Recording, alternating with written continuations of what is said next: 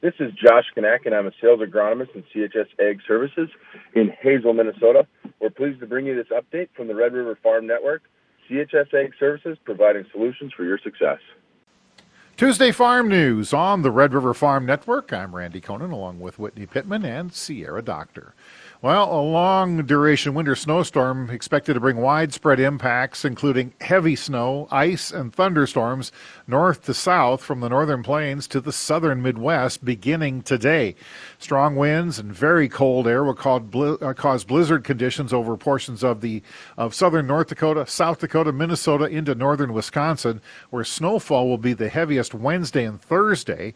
One to two feet of snow is expected with this system from Watertown, South Dakota, to Green Bay, Wisconsin.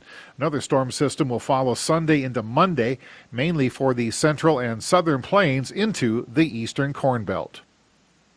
Harsh winter weather is expected to continue through Thursday and into one storm, with one storm system moving across North Dakota, South Dakota, and into Minnesota today.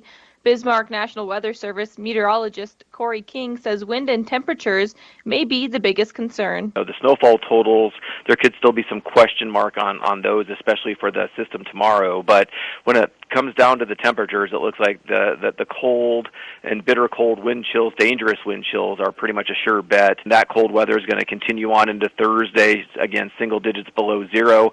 Um, When it comes to wind chills themselves, I think that's going to be the other part of it. You could see wind chills of, you know, thirty-five to, I'll say, fifty below, depending on where you are exactly in the state. But it's going to be uh, bitterly cold either way. Winter storm watches remain in effect, but the potential to upgrade to warnings is certainly possible. If the winds and the visibilities really become reduced, that's one of the parts that really, you know, has kind of got our attention on it. We still have the watches out right now, winter storm watches, and we'll be looking at, you know, what we're going to do with those here potentially later today. We'll kind of have to let this first system kind of work its way on through, too. You know, we don't want to have too many different headlines out there to potentially confuse people, but we're definitely looking at, you know, the possibility of whether or not we're going to have to upgrade, you know, something from the watch phase into what that next headline might be. So stay tuned on that, but um, definitely, you know, it's going to be cold, and there's snow already out there now, and it's just going to be a pretty active couple days here on in store for us. And another reminder to have emergency kits in your vehicles if you must travel in adverse weather. The show is still on for the International Crop Expo in Grand Forks. The show will be open from nine a.m. to five p.m. tomorrow at the Alaris Center. Programming will focus on potatoes, soybeans, dry beans, and small grains. Ever Ag market analyst Jenny Wackershauser says the winter wheat market is watching this week's series of storms. Everyone seems to be waiting to see if this really good crop we planted this year has the moisture it wants to get going. Um, good news about that weather pattern that we're all preparing for up here in Minnesota and Wisconsin and the Dakotas here the next three days is it's bringing some needed moisture into a lot of our dry pockets through the Nebraska, South Dakota, North Dakota corridors. They should pick up some really good moisture that lends us some good support coming into planting and also, you know, the start of our wheat reemergence part of the year. Wackershauser said these storms will provide needed moisture. As much as it's a pain in our butt, needed uh, moisture event that we're going to see over the next few weeks coming through some of our driest parts of the country. So we we seem to have some nice support in wheat, but sh- not getting a lot of action to move us higher. So um, I think that market is patiently waiting to see how we come into spring. Traders continue to watch harvest and second crop corn planting progress in Brazil. Loewen and Associates market analyst Matt Hines says the pace continues to lag. Uh, should be around twenty-five to thirty percent complete right now, but typically this time of year they're they're ahead of that.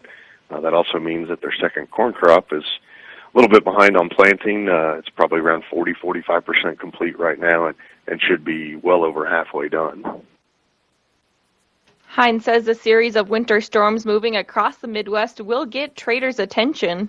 Definitely a winter storm coming through your ne- neck of the woods. We're we're not supposed to get anything anything like that, but uh, you know, when we see highs in the sixties that drop down in the single digits, that'll definitely have some impact uh, both on crops and livestock. Aberdeen livestock auction owner Kevin Larson says yesterday's sale turned stronger than he thought. I thought. Uh, maybe we'd have a little bit of a weathered market, but uh, that didn't seem to be the case. Uh, everything is uh, definitely a strong market all the way across. A lot of different classes of cattle coming this time of year.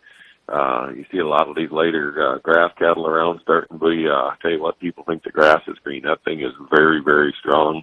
Seeing a lot of midweight cattle guys are starting to buy these replacement heifers, a lot of that in there, and uh, there's still a lot of big, heavy cattle. So had like fifty-two hundred yesterday head, and uh, it just, you know, you get to see some of every class this time of year. Despite the storm conditions brewing, buyers were still in the stands. We have very few left here this morning. I tell you what, there was trucks all night. There was a lot of trucks sitting in the parking lot during the sale, and I tell you what, there is an appetite for these cattle. You don't have to worry about that. There's uh, this is kind of there's a ton of them moving right now. This market's game higher, but uh, you look at this thing though. I mean, we have to make it higher. Look at inflation. Look at everything. I mean, these cattle aren't high yet. You know, look at your checkbook, guys, and look at this thing. Uh, look at your expenses going out. These cattle aren't anywhere near high enough yet. U S D A's Ag Outlook Conference will be held later this week. Advanced Trading Risk Management Advisor Tommy Grisafi says this forum has implications for the market. They're going to throw out some acreage numbers. They're going to throw out some yield numbers. I'm always fascinated how they throw out that yield number when there's two feet of snow on the ground, but they do it regardless. And I guess that we would tell our clients and listeners that that's just a starting point. That's just a base acreage number, a base yield, and then they go from there. They They do adjust it. Like if they see there's tremendous drought already in the western uh, states, they may start at a slightly lower yield. Grisafi says U S D A tends to issue a bearish acreage number or estimate at the Outlook Conference. But the markets have had all types of opportunity to digest bearish news, and we're still at pretty elevated prices. The closely watched U S housing market fell for the twelfth consecutive month in January to a seasonally adjusted annual rate of four million homes, the slowest pace since October twenty ten. Reporting Agriculture's Business, this is the Red River Farm Network. The North Dakota Farmers Union is hosting their first ever Evolution Ag Summit today. N D F U Government Relations Director Matt Perdue says the event's main focus is carbon education. Really, this is a, a new concept that North Dakota Farmers Union is, is using to really dive deep into key market trends that are impacting agriculture and food markets. This year, our theme is the carbon conundrum. And so we are uh, having a dialogue between farmers and ranchers and food and agribusiness about how pressures to reduce carbon emissions could impact farmers or ranchers in the future. Last spring, we did a survey. Um, one of the, the big pieces of feedback was a lot of desire for education on the topic of carbon. We wanted to have a conversation about the market trends. What is the market doing and how is that shaping our markets? The speaker lineup is a mix of farmers, fuel companies, and commodity processing groups to talk on the different views of sustainability. We have um, companies like C H S and Anheuser-Busch, um, Low Carbon Beef, uh, a company that is focused on Uh, reducing emissions in the beef supply chain, and they're going to talk about sustainability commitments and supply chains.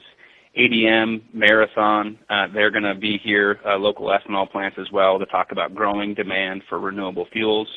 And then we're also going to have a discussion with N R C S, with Indigo, and with an organization called RIPE about the resources that can support farmers and ranchers as they adopt new stewardship practices.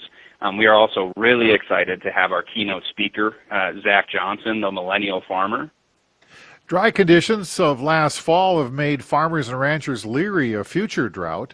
Sterling Marketing Group President John Lelivka says livestock producers are still worried about restocking the number uh, show herd rebuilding, and number show herd rebuilding may not happen in twenty twenty-three. The problem is, even if you get drought relief, you know, you get a check from the government or, you know, you buy hay, that's not long-term conditions for, for herd rebuilding and, you know, supporting the economics of this industry. You have to have, it, it takes grass, cattle, cattle graze, and and it's largely, the, the industry is largely supported by the grazing resource of this country. And, and it's not just, and, and drought's part of it, but the other part of it is how much, and I think people are looking forward, how much how much are we going to take out of grazing as a result of environmentalists want, wanting just to not have cattle out there grazing, and I, I think that's the real deal.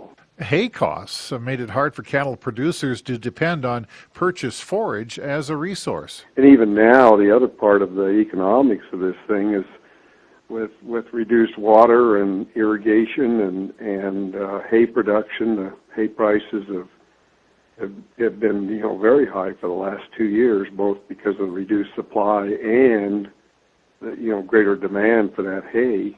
And so you go to feed and hay for too long, and you know you know pretty soon the profitability of that of that ranching operation or cow-calf operation has been significantly impacted, negatively impacted. Agriculture education has expanded the, the last few years in the state of Minnesota, with many new F F A chapters popping up across the state. Ag-centric Executive Director Keith Olander says he expects to see that trend to continue. We're seeing just tremendous growth, something I've never seen in my career at the secondary level. Uh, the expansion, you know, somewhere in that thirty percent range, and still we're going to look to add new chapters again this year going forward. There's really become a renewed curiosity or appeal in where food comes from, how do we produce food, but even beyond that, how does it intertwine with our environment? So you even think from a natural resources perspective, a lot of interest. The other thing I think from high schools is how do they deliver education that's applied, you know, be it physics, chemistry, whatever, math. You know, there's a lot of students that learn very well in an applied learning setting, being in a lab or outside. There has also been a demographic shift. Olander says F F A students with no ag background are more common than those who do come from the farm. We now see that the vast majority of our students, probably up to almost three-quarters of our students in F F A, don't have farm background, which is a complete shift, obviously, in the mindset, thinking of how you operate in a classroom setting, what you do in F F A, but even from an industry perspective of who you're hiring. Obviously, there's a good leadership component, but we see a lot of these folks coming in that want to be a part of the food chain. So that may be somewhere in that processing business, inputs, outputs. Maybe they're going to be on farm, but that's not necessarily the norm anymore. You're listening to the Red River Farm Network. Welcome to Inside Agriculture on the Red River Farm Network. To celebrate youth in agriculture and agriculture education during this National F F A Week, the Red River Farm Network is highlighting the success stories of former F F A members from Minnesota, North Dakota, and South Dakota. Brian Schneider may be well known as the Napoleon F F A advisor, but credits his advisor in his hometown Harvey F F A chapter for being the push to jump into ag education. Wade Anderson played a huge role in getting me an ag education and then mentoring me as a young teacher. Joel Lemire was a huge influence on me when I was, you know, my first few years of teaching. Alan Gies out of the Wahpeton program, Gary Wetlaufer, you know, all those ag teachers that were a few years ahead of me, I mean, played a huge role in building an ag program and, and, and being committed to ag and to F F A and everything that we do.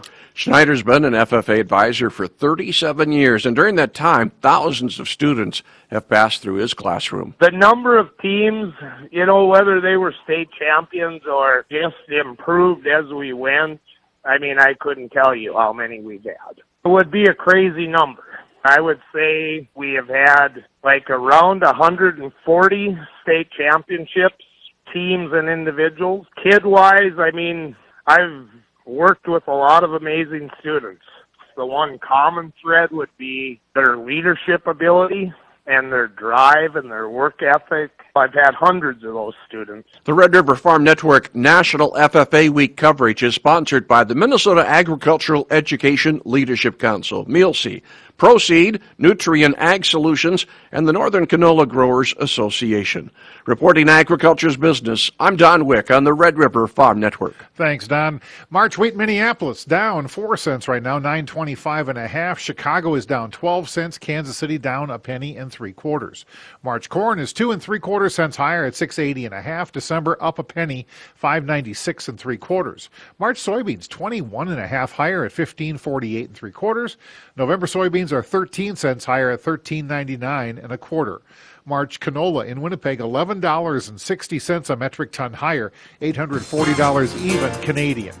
April live cattle thirty-two higher. The March feeder cattle up forty-five. April lean hogs three dollars and ninety-two cents higher. Thanks for joining us. This is the Red River Farm Network.